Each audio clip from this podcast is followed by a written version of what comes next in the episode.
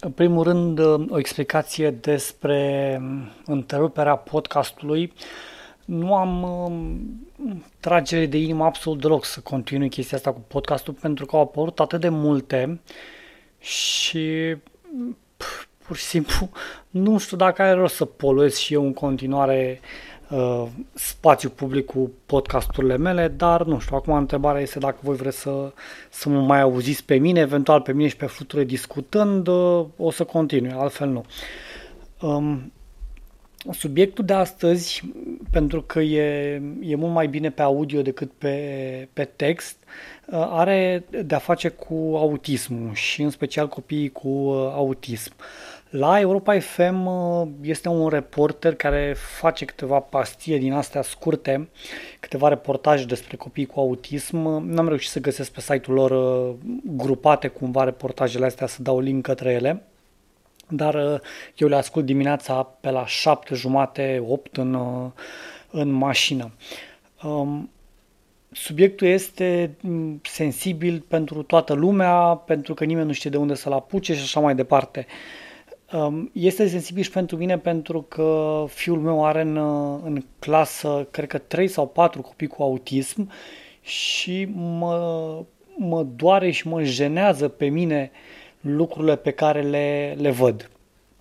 Și despre asta, despre asta vreau să, să vorbesc astăzi un picuț.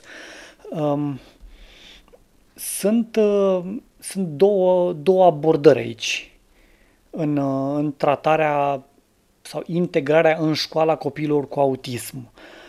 Prima este, ok, înțelegem că are nevoie copilul de ajutor și facem tot ce putem ca să oferim ajutor.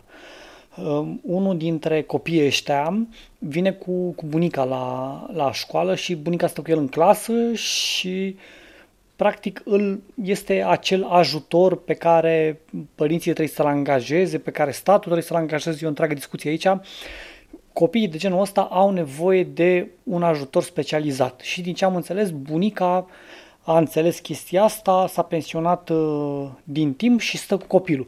Copilul are uh, pro- progresează foarte bine um, și este chiar bun la învățătură. Acum nu știu exact dacă este bun la învățătură pentru că îi suflă bunica sa la exerciții sau ce se întâmplă acolo, dar copilul este bine, nu pot zic că este foarte bine și nici nu vreau să folosesc chestia asta cu uh, sintagma cu este aproape normal. Copilul este bine, adică este ok, e liniștit, se poate se joacă cu ceilalți copii, așa bunic, adică nu stă în, în pauze sau la ora de sport stă, stă lângă bunică, s-a lipit și e frică de orice. Nu, copilul e, nu știu, ceilalți copii se joacă cu el, fac, se fac activități în clasă, e bine. În partea cealaltă, avem nu știu, unul este, cu unul nu sunt încă lămuriri ce se întâmplă, mai sunt uh, încă doi, uh, tot în aceeași clasă. O mică paranteză aici, în reportajul de azi dimineață vorbea un nene că la întrebarea reporterului uh, despre, da, cazurile astea au luat un avânt. Da, dar nu știm exact cât, cât mi se pare și mie, dar nu avem cifre exacte incompetența clasică a uh, autorităților românești. Uh, ceilalți doi sunt uh, la modul uh, foarte, foarte uh, mizerabili. Uh, unul, ce s-a întâmplat, uh, mama are doi la fel, deci a făcut pe unul și a zis că eh, a fost o întâmplare, hai să mai fac unul și stai și, la, și ăsta la fel. Și cel mare este în, în clasă cu Fimiu. Uh, a divorțat, uh, soțul uh, își găsise de muncă în afara țării. Pur și simplu a spus, bă, eu nu mai pot să mai stau cu copiii ăștia în casă și a găsit de muncă în afara țării, venea de 3-4 ori pe an, uneori chiar și mai, uh, chiar și mai uh, rar. Stând aici în zonă, îl vedeam, are o anume mașină și îl vedeam când este cu mașina, a, ok, a venit acasă în țară. Și după, la un moment dat, a divorț deci pur și simplu și-a băgat picioarele și a plecat. Um, ceala, cealaltă familie este la modul uh, eu nu, nu mai, nu am răbdare și nu mai pot să mai mă ocup de copil. Deci uh, învățătoarea a este e foarte bună, este obține rezultate foarte bune cu copii, adică copiii merg tot timpul la olimpiade, fac treabă bună și merg mai departe foarte bine pentru că lucrează foarte bine cu ei. A, am înțeles că s-au făcut niște cursuri, nu știu dacă în cadrul școlii sau le-a făcut ea pentru ea, să vadă cum se poate descurca cu copiii de genul ăsta. Și le-a spus, bă, trebuie voi părinți să faceți acasă, să repetați cu ei, să nu știu ce, să, să-i ajutați. Ne-a spus și nouă părinților de, de ceilalți tip de copii. Bă, trebuie să mai lucrați copii acasă pentru că în alea patru ore nu e timp să învețe mulțirea. Trebuie să repetați voi mulțirea, trebuie să faceți o planșă cu mulțirea și să repete copilul mulțirea, să, nu știu, de-aia am scris pe blog, mă joc cu copilul darts, îi dau bani uh, să să ducă să cumpere ca să exerseze matematica în lumea reală, nu doar uh, să o învețe mecanic. Și reacția mămicii ăstea a fost că ea nu are timp uh, și nu mai are răbdare să se ocupe de copil și că se ocupe învățătoarea. Și asta a spus, ok, dar 4 ore, adică în 4 ore și copii, uh, copiii ăștia, doi, unul cu părintele abandonat și celălalt cu, uh, cu mama care nu mai are răbdare și timp, sunt, mă uit la starea lor nu am uh, competența să-mi dau uh, să emit o părere medicală, dar mă uit la ei cum se comportă când, uh, când ne vedem, adică când mai sunt ședințe cu părinți și copii, când mai începe școala, când mai sunt activități din astea, merg copiii la teatru și învățătoarea cere ajutorul părinților, că na, fiind 30 de copii, trebuie să fie, nu poate ea să supravegheze și eu mă duc, că neavând serviciu e ok pentru mine. Uh, și îi văd că sunt din ce în ce mai agitați și din ce în ce mai sălbatici. Fiind în felul ăsta, ceilalți copii îi izolează. E, izolația asta îi sălbăticește și enervează și mai tare. Deci, practic, este ca un, ca un efect de bulgăre ceea ce se întâmplă, extrem de mizerabil și extrem de, de nasol.